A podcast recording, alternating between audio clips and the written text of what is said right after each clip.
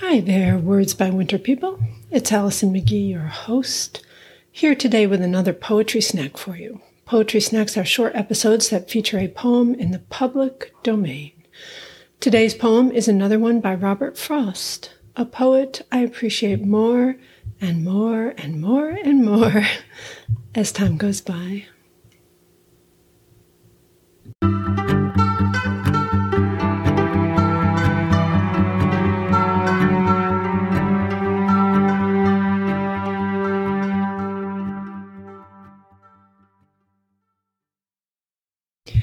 Do any of you, do any of you belong to Nextdoor, that online neighbor board?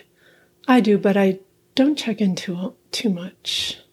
Like so many online everything's, so many of the posts seem to be about fear and anger and crime. My neighborhood in Minneapolis, in the wake of the murder of George Floyd, has seen crime increase a zillionfold, or at least that's what it feels like from armed robbery to carjackings to vandalism to theft to you name it. Um, so it can be an effort to counterbalance the post about fear and recrimination, but it needs to be done because there's always so much good to post about. Uh, a few days ago, one of our neighbors, Tom, offered to walk with anyone afraid to walk alone. And everyone loved his post. And then he followed it up with a photo of a winter trail here, or I'm not. I'm not in Minneapolis right now, but a winter trail in Minneapolis that he and his wife had hiked around, saying that he had taken his own advice. And in the post, he also posted this poem by Robert Frost, which is one of my favorite poems by Frost, and which reminds me of so many winter nights in my own life soft, still, cold, solitary. Here's the poem for you.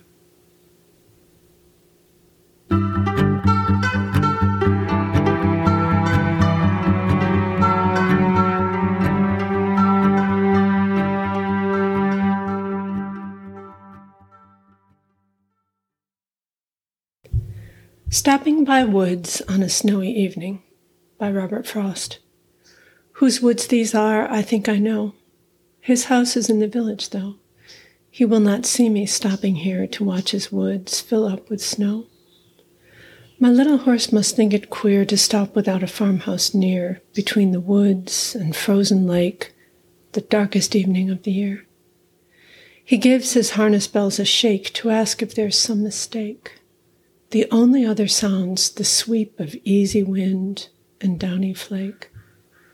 The woods are lovely, dark, and deep, but I have promises to keep, and miles to go before I sleep, and miles to go before I sleep.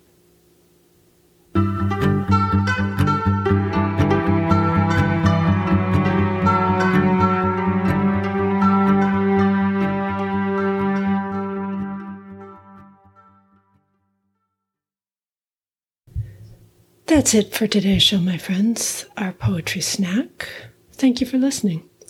Today's poem, Stopping by Woods on a Snowy Evening by Robert Frost, is in the public domain. You know how to reach us at wordsbywinterpodcast at gmail.com. Our door is always open. Words by Winter conversations, reflections, and poems about the passages of life. I'll see you in two weeks.